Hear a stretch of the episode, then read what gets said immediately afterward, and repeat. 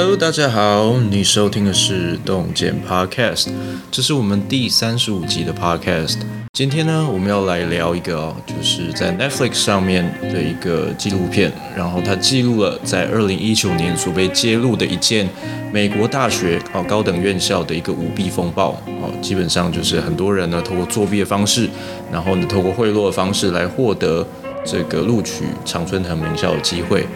那这部片呢，在短短的一个礼拜的时间内，窜升到 Netflix 的前三名的这个串流量，值得聊一聊。那另外一个呢，我们要聊一聊阿猫阿狗经济学在美国有可能造成什么样的影响。那在我们开始聊之前呢，我们来听一下这首歌。这首歌的名字叫 Coney Island，它是 Coney Island 是一个 San Diego 的一个非常知名的一个度假的一个岛屿啊，我也非常欢迎那个地方，就跟大家一起分享喽。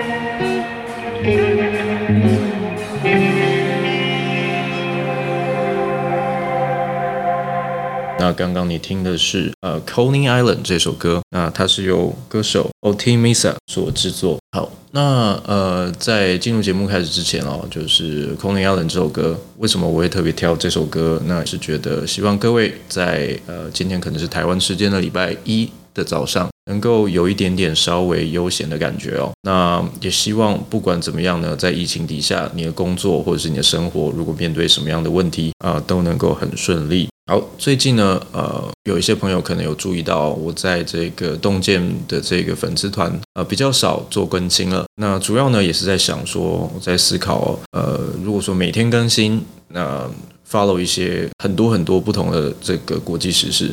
那对比于我如果把重点放在一两个我认为比较重要一些趋势上面，然后呢，用 podcast 的形式来跟大家分享，会不会是更有意思的做法呢？今天啊，先聊一聊这个阿猫阿狗经济学。那我们知道呢，就在疫情期间呢，很多人呢就是 remote work，在在家工作。连带呢，造成我们经济很大的变化。首先呢，是很多人就是想说，好啊，那我不用进办公室了，那我在外面买房子好了。于是呢，他们就这个呃交通啊，交通距离这个市中心不需要真的就是半个小时或一个小时以内。他可以买到很远很远的地方去，然后住比较大的房子，用一样的这个价格可以买到更好的品质。那另外一个呢，就其实就是因为在家里嘛，那时间多了，那可能呢，你如果原本就家里有养阿猫阿狗，那你可能就会更注意他们。于是呢，就会发现到一些诶，他们的饮食啊、生活啊，甚至病痛，那就会想要买更好的食物呃给他们，然后呢，花更多时间跟他们玩。那如果有问题的话，也会想要赶快看医生等等哦。所以连带的这个阿猫阿狗周边啊的一些服务的这个经济都变都变得非常非常的热门。那除此之外呢，就是美国在过去十二个月啊，非常有意思。大概增加了数百万哦，数百万只新的，可能是领养，或者是可能是这个呃购买而来的，就阿猫阿狗呃新的宠物宠物大军。这几百万呢，呃大家都知道嘛，你养一个宠物，你养了以后，除非你弃养，不然的话呢，大概一养大概都是十几年。这几百万只突然暴增的这个呃新的宠物大军哦，在接下来十几年都会成为这个宠物经济里面哦很重要的一环。为什么呢？主要就是说，你每个月都要吃嘛，这个宠物都要吃喝拉撒，然后呢，相关的。保险相关的一些医疗服务都很需要，因此呢，我们看到像呃有一些美国的公司，像 Petco 啊，Petco 它是一个有零售有零售店面的一个就是宠物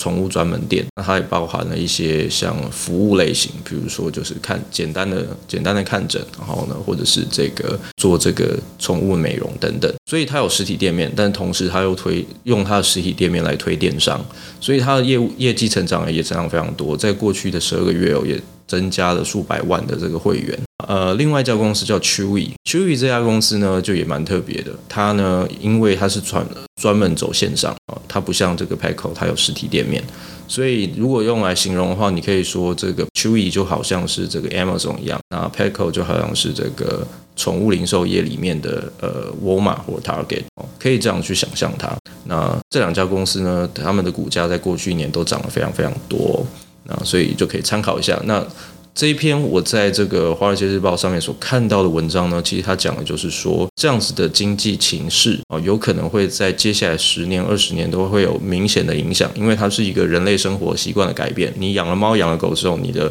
你的花费、你的生活习惯是会不一样的。那连带而来，你的消费方式跟消费的这个有点像是跟宠物相关的费用占你口袋里面的这个百分比可能会增加。那它也很有可能成为另外一个这个重要经济观察指标，就像美国在观察经济的时候，有很多人会用这个呃 RV RV 这种车的这种销售数量来观察，就是说，诶，美国现在经济状况如何？所以这有点是类似的概念，它成为一个还蛮不错、蛮重要的这种呃经济观察指标。好啦，那所以呢，呃，这个。这个部分资讯就提供给大家参考喽。那如果你有投资美股，或者是说你对于美国经济是有兴趣的，想了解他们现况、现在的状况的话，那之后看新闻也许可以留意一下关于宠物相关的这些经济哦。我们接下来要聊的这个主题哦，是呃这个纪录片在 Netflix 上面，那它的名字叫《买进名校：美国大学舞弊风暴》。呃，这个 Netflix 上面的这个。纪录片名，如果你是用英文的名称来搜寻的话，它是 The College Admission Scandal。那它主要是在讲，就是说在二零一九年被呃揭露的一个这个呃丑闻。那这个丑闻是有一位叫 Rick Singer 这个人，他牵线促成了与美国各个名校大学的这个一些体育教练之间的这种弊跟这个贿赂关系，让一些。这个 Rick Singer 的客户能够透过作弊的手段加入这些呃美国名校。好，那 FBI 呢在调查这件事情之后啊，这个起诉多达五十人，这是非常非常这个呃罕见的一个状况哦。那呃，就大家会去讨论，就是说，诶，高等教育它是不是反而复制了社会的不平等现象？那对于台湾跟海外华人来说，我们是这么样重视教育的一群人。那么，对于教育的这个思考，或者是大学这种怎样的录取制度才算公平？啊，其实我们也可以有一些反思啊。好，好，那美国大学到底有多难进呢？呃，这是一个好问题哦。因为，诶，其实如果你用这个录取率的标准来看的话，台湾其实有非常多的这个，可能是学校，可能是考试哦，它的录取率都比这个还要还要低哦。但个位数，但是呃不遑多让。但重点是，这个进入美国名校，特别是常春藤大学，他们不只是你能不能进，同时呢，在价格上面也是非常非常昂贵的。那对学生来说，他的压力也是非常巨大。所谓走后门哦，就是说你如果是这个名校的校友，或者是呢，你其实是这个很有钱的人啊，你透过捐献的方式。那你可能要捐数十数百万，都没有办法保证你一定会让你的小孩能够进入到这个学校。通常有可能保证的价码可能是上千万美元以上，才有可能保证说，哎，你一定有可能进去。所以这要走后门。那如果说走后门走不了的话，那只好走侧门了。那到底要怎么样走侧门呢？我们在继续聊之前哦，再把这首歌听完。这首歌是 Southside Aces 所制作的一首歌，它叫做《Lose My Name》。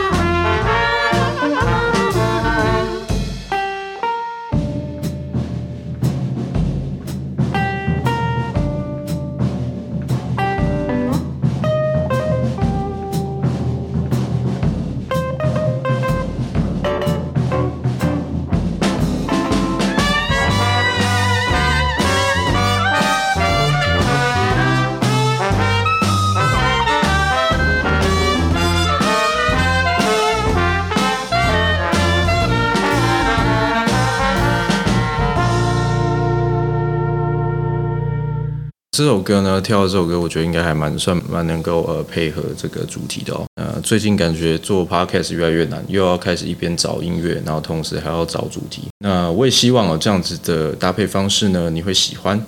好啊，那我们刚刚讲到这个呃，关于这个美国大学这个舞弊，呃，我们刚刚说了有很多这个一群非常有钱的家长哦，他们是富豪，他们想要让这他们的小孩能够上一流美国一流的名校，这包含了史丹佛大学、耶鲁、南加大、加州大学、呃洛杉矶分校啊、UCLA 啊等学校，这些学校呢，说涉入了这一场弊案哦，那校方的这个涉入程度当然不一而足，不过他们各自当然也都会否认哦，他们可能都会认为说这是呃学校里面少数的，比如说体育教练少数的人去配合这样子的作弊方式，那。可是这背后有没有什么制度上的问题哦？这我们等下可以来讨论。好啦，那从二零一一年开始哦，到二零一九年，这是整个案件的期间。二零一九年是这个案件曝光的时间。那这个主角呢，Rick Singer 啊，他是这个弊案的灵魂人物啊。他在这八年内啊，吸金吸了两千五百万美金，然后从这些家长的身上哦获得两千五百万美金，而且呢，他这些钱呢都是用来行贿或者是自己赚走。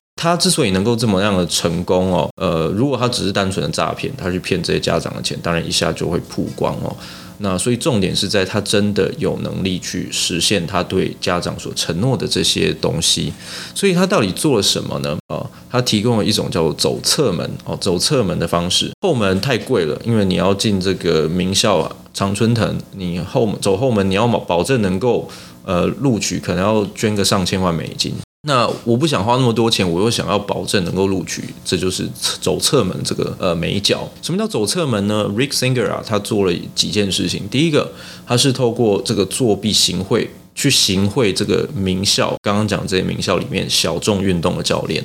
这是什么意思呢？因为你想哦，如果是很大众的运动，像像篮球哦，像这个棒球，就是运动员的表现，这实在是都是被大家看得很清楚的，而且有非常明确量化的指标可以去呃可以去观察，说这个这个球员他到底够不够格。但是如果你是小众运动，小众运动，比如说像马术、剑术，哦，像划船、帆船这种这种运动，其实。懂的人并不多，而且呢，如果就算你是在这个领域里面非常呃厉害的选手，你也不见得会被大众所知道。那更何况，如果你只是表现稍微好一点，没有那么有名的选手，那这个大家知道的几率当然也是很低的。那在这样的情况底下呢，要作弊就当然出现非常多的这个机会喽。所以，于是呢，Rick Singer 呢就提供这些。那小众运动教练哦，呃，给他们有可能是个人的补偿，就是让他们放进自己的口袋里面；也有可能呢，就是直接对于这些项目的赞助，就是你可以捐钱给学校，说这笔钱是要给这个项运动项目的哦，让他们能够继续延续下去。那如果说只是行贿的话，这这这个还不够啊，因为你总是要有资料嘛。于是呢，他们就制作了很多假资料照片，比如说你的小孩可能从来没有运动过，从来也不是运动员，你要怎么样让他看起来像是一个运动员，然后好让这些运动教练可以把这些这个学生的这个 profile 拿出来说，诶，你看这是我想要的球员，请你录取他呢？那当然呢，他就呃。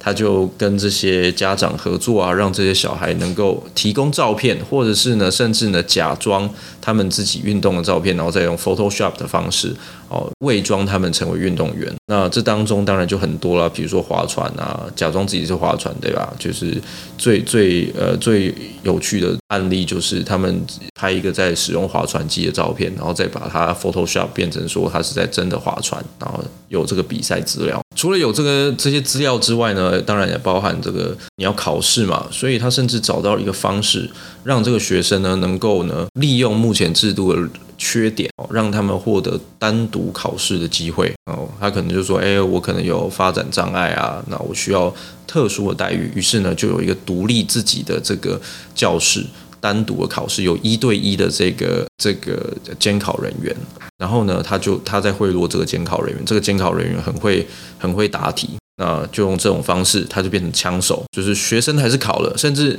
学生根本都不知道自己有被作弊。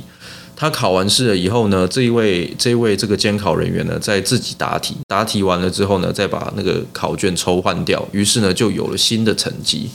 那甚至这这些小孩子哦，可能自己本身都不知道自己做自己作弊了，反而都是家长在后面哦一手操控了一切，决定了一切。这其实是相当相当呃吊诡一件事情啊，竟然是由家长，然后呢，甚至有很多家长都希望能够瞒着小孩，不要让小孩知道。为什么？究竟为什么？刚刚我们讲到了这些涉及弊案的这些人呢，他们都是来自非常有钱的家庭，他们可能有在各个行业都非常的厉害。那甚至呢，这些小众运动教练也都是相当成功、相当厉害的人物，在这些名校任教。为什么他们会愿意配合？哦，那为什么让大家买单？那这时候就要讲到这个 Rick Singer 这个人，他本身的这个超强的业务心理学，他的业务技巧，其实我相信有很多在从事业务工作人可能也觉得非常非常耳熟。首先呢，他做的方式是这样子。他必须要营造自己有一个很强的形象嘛，所以他就做这个升学顾问。那首先做升学顾问可能会辅导学生好多年，就像是一个家教一样。所以他在绝大多数的时间呢，其实他都并不是鼓励大家说，诶，那你要你来作弊好不好？他是从家教当起。当他当了家教之后呢，辅导了一两年，呃，可能要准备上大学的时候，那他再跟家长说，我觉得以以我这个。带着你小孩带了这么多年经验，我觉得你的小孩上不了，这个时候该怎么办？哦，那上不了，那就就可以推荐他说，那你不如来作弊吧。哎，他有有时候也不会特别讲作弊，他说我们有一个比较特别的方法叫 side way，哦，side door，getting into the side door。那透过这样的方式呢，可以帮助你保证，好，只要几十万美金哦，不像你后门要捐几千万、上千万美金，你只要给我几十万美金。然后呢，再搭配我我教你做的方法哦，我就可以保证你能够让你的小孩录取到这个常春藤或者是或者是很有名的这个高等教育的这种院校。好，于是呢，呃，这些家长当然就买单了。那同时哦，各位可以想想这些家长他们的状况，因为这些家长他们都是呃很有钱的人，然后他们的事业都非常成功。那通常呢，他们有一个很大的问题，就是他们对于小孩有一种疏于陪伴的这种愧疚感。同时呢，他们也会觉得说，如果没有办法，他他那么成功，他那么有钱，如果没有办法帮助他们的小孩呢，呃，有点像是 secure 这个通往上流社会的这个呃这个门票，或者是维持他们的社会地位的话。那他感觉好像自己是有亏欠的哈，所以出现很多这种家长瞒着小孩的这种状况，实在是非常非常让人傻眼哦。因为其实如果有任何小孩，他们知道了这个状况，或者说他们不愿意配合，这样的状况当然都非常容易被曝光。可是这件事情啊，竟然维持了这样业务，竟然维持了八年之久，可以想想有多少的人，呃，多少家庭参与其中。那呃，另外一方面呢，就是家长对名校也有一种心理的这种补偿，因为实际上高等院校，美国高等院校在过去的几十年呢，其实持续的商业化、被商品化。那有很多这些家长，其实他们很成功，但是他们可能念不了名校。在过去的时候，于是他们把这种期望投射到他们小孩身上，而且呢，呃，美国目前的状况，根据这个纪录片所说，其实是很多时候这些念这个名校，其实让家人沾光啊。除了学生本人之外，其实家人其实很喜欢讲说，哎，我们我的小孩念了什么什么名校，似乎呢代表说你是有能力去进入到一个上流社会，所以。什么时候呢？长春藤以及高等名校变成了上流社会代名词呢？这其实是一个非常需要去呃思考反思的状况，因为我们常常觉得高等教育其实是提供了一些阶级流动的机会，而不是复制阶级，这是原本最理想的状况。但是没有想到现在呢，这些名校却成为了上流社会或高等社会的这种象征，所以呃，其实非常讽刺哦。好，那。关于这个名校补偿心理哦，还有这种所谓的这种迷思啊，呃，有一个例子是非常非常有意思。这是在纪录片当中，有一位叫做 Olivia 的网红，那她的妈妈本身是这个 Four House 这个影集的这个呃影艺人员哦，是好莱坞非常有名影影艺人员。那他爸爸呢，也是在呃美国很很流行、很重、很有名的这个呃时尚服饰的设计师。所以在这样这么样成功的这这对夫妻，他们两个好像都没有上过大学哦，于是有这种心理补偿。而 Olivia 她其实本身是一个网红，她在网络上影响力非常之大，几百万的粉丝，甚至呢，她还在高中的时候呢，就有这个彩妆彩妆公司以他为呃联名，哦，用他冠名，那由他由 Olivia 来做这个彩妆搭配哦，然后做商品贩售。所以实际上这一位 Olivia 她本身就是一个非常成功的网红，她其实根本不需要念大学。但是呢，背后最最重要的其实是她的父母非常希望她能够念大学。于是呢，就在这样的情况底下，Olivia 被伪装成为一个水上运动的运动员哦，她甚至在划船机上面用划船机的照片。然后去这个伪装他自己在划帆船等等哦，那呃非常非常讽刺。那当然呢，这件事情很严重的是说，这件事情在曝光之后，各位可以想象，Olivia 这一位网红，他本身的粉丝有很多，其实就是跟他同年龄，希望能够上大学，希望能够上到这些常春藤名校，或者是哪怕只是一个比较好一点的高等院校。结果呢？呃，事情曝光之后呢，呃，Olivia 这位网红反而变成了形象破灭，变成说很多网红这很多粉丝啊，反而会觉得说，咪咪，对不起，是我的猫。那很多很多网红呢，很多粉丝呢，反而会觉得说，哎，你既然你竟然跟 你竟然跟我去，你竟然抢走了我原本有应该有的机会。虽然说这些人他们不见得都真的能够上得了呃南加大或者是其他很有名的学校，但是这种心理是存在的。于是呢，呃，这个 Olivia 她的网红事业就严重受到受到冲击哦。那是否结束了这件事情，我也还不知道。不过呃，影响是非常非常深远的，所以。这其实的确是非常讽刺的一件事哦。他原本其实根本不需要念大学就可以有很成功的职涯，甚至发展的更好。那最后却因为这样的丑闻哦，因为家长的需要，然后反而呃弄巧成拙。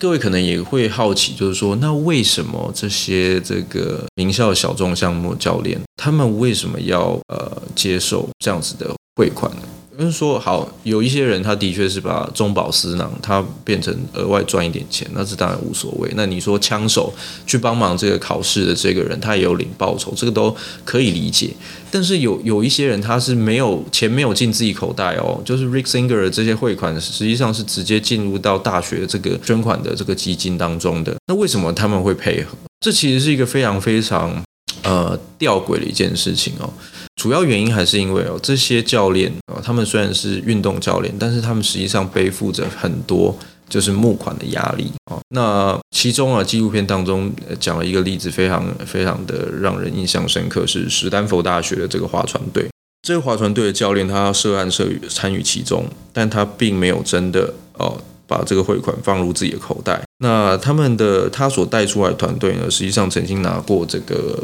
呃全国的冠军，但是呢，学校却从来没有没有给予注意。哦，真的好不容易学校体育主管找他来开会，讲的不是他们拿冠军的事情，反而是说，哎，你的募款表现非常的好。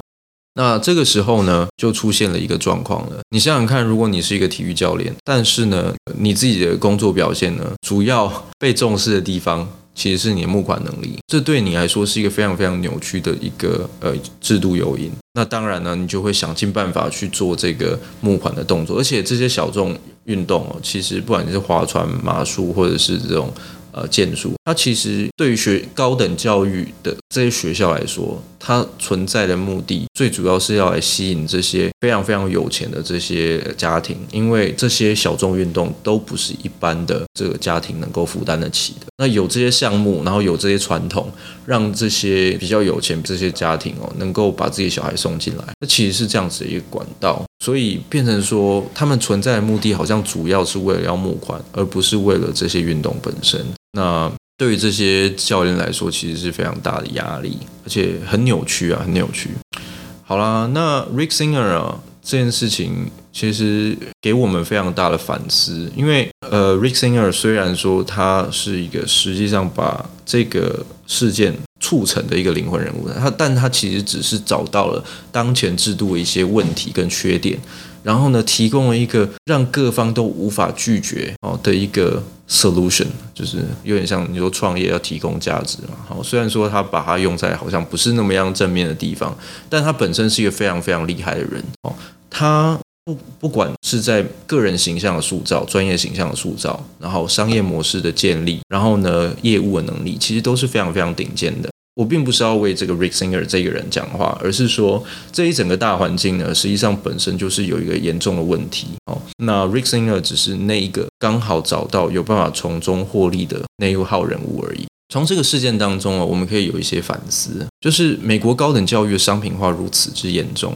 在剧中有讲到这个 USA News 啊，US News 的这个 ranking，美国大学它做排名，它是单纯使用 prestige，就是这个声誉哦，名誉。来做排名，那各位可以想到，这个名誉这是一个非常非常抽象的东西。实际上，任何你用，就算你有很多根据啊，任何的排名其实都会扭曲这些学校的行为。那这些学校当然就为了要维持它的排名啊，就要想尽办法去买自己的影响力。那最重要的当然就是让很多很多有钱的人能够继续进入到这个大学。那他们呢，继持续的捐款，然后这些人呢，再继续在社会上具有很高的影响力，来维持自己这个呃学校的名。誉跟排名，非常非常荒谬一件事情哦。如我们刚刚所说的，有很多人其实真的需要学位吗？真的需要上大学吗？他会不会呢？呃，把这些时间用在其他地方会更好呢？哦，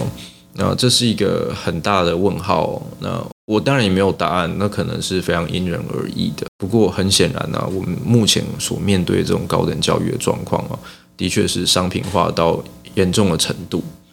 那我知道我们台湾人啊，或华人啊，我们对于这种高等教育其实都非常在意。最大的一个关心点是在于说，诶，我们很重视公平。像以前有联考的时候，我们认为联考是公平的哦。那后来呢，所谓的多元入学，我们就说啊，这个我们要让呃不同适性的学生有各种的方式能够进入学校。但是最大的问题就是。呃，目前多元入学方案其实很多都是参考美国，而美国目前的状况其实是可以让我们做一些反思的。我们现在已经看到了很多所谓多元入学哦，它所所有里面的这种，不管是呃自传啊，不管是你提供的素材啊，甚至你过去的经历啊，这些很多都是需要。这个家长花钱去请顾问去帮忙做，甚至里面很多经历呢，可能也都是掰的哦，或者是说呢，你必须要能够让你的小孩能够参加这些才艺班，补很多习，你最后才有办法做出来这些这种入学这种成绩。所以最后呢，的确是造成反而造成了所谓的这种阶级复制，而不是促进阶级的流动哦。这种状况真的是非常非常让人觉得呃讽刺跟这种心寒。最后，最后呢，我想要提一件事情啊，就是在这一部剧当中啊，呃，他其实提到这个史丹佛大学，史丹佛大学，他在这个案子当中涉入，是因为有一个划船队的教练，那他呢，单纯只是因为要帮这个学校募款，那甚至呢，以他个人的讲法是，他并没有真的去 favor 或偏好哪一个学生，他只是把这个名单，因为这个这是一个参考的名单嘛，他把这个参考名单送出去，那。这样，在这样的情况底下呢，那让学校卷入了这个弊案当中。问题是，史丹佛在这个过程当中，他认为自己是是被害者，然后呢，呃，对这个教练提告。这件事情在结束之后呢，这个体育教练哦，他得以躲过牢狱之灾。好，那。问题是，史丹佛大学还是能够继续持有那些这个体育教练所透过这一次弊案当中所募得的款项，史丹佛大学仍然还还是把它留保留下来哦，所以出现了一个很荒谬的状况，就是说他宣称他是被害者，但是呢，他却仍然能够把这个犯罪所得所呃把它保留在自己的校务基金当中哦，呃。这一次的事件呢，其实让大家看清楚了很多这种大专院校啊，呃，很有名的这种学校的这种现实、现实的这种态度跟样貌。那各位可以想象，这是一种非常强烈的反差。那呃，也趁这个机会哦，由于我们这次疫情的关系，我看看有没有机会呢，能够让我们利用远端的学习，好，这种方式来补强我们自己的竞争力。那我们就不太需要再利用这些什么靠这种。名校排名啊，名校的头衔啊，哦，来来获得呃所谓的肯定啊，这些名校实际上很多时候，到底他多收额外收的那些学费，或者说额外去做的这些募款，到底值不值他实际上所提供的那些呃教育的内容？呃，这其实也是一个很大的问号哦。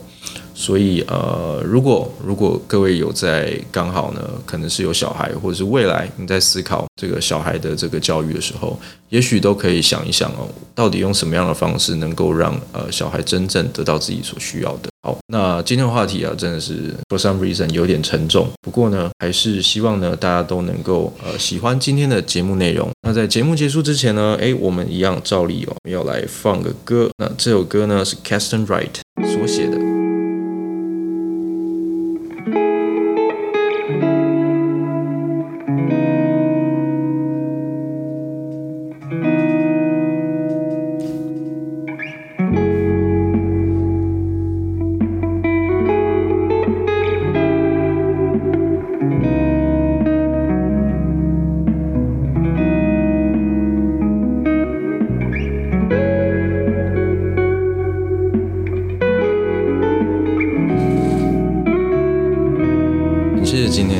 这边。那这首歌是 Catson Wright 的 Open End。那希望呢，大家喜欢今天的节目。如果有什么样的话题你想要聊一聊，请记得私讯给我，也不要忘记给我们五星评价。然后记得到我们粉丝团来 follow。我虽然呃比较少更新，但是还是会不时发一些东西哦。好，那我们节目今天就到这里。那请大家继续欣赏这首歌，拜拜。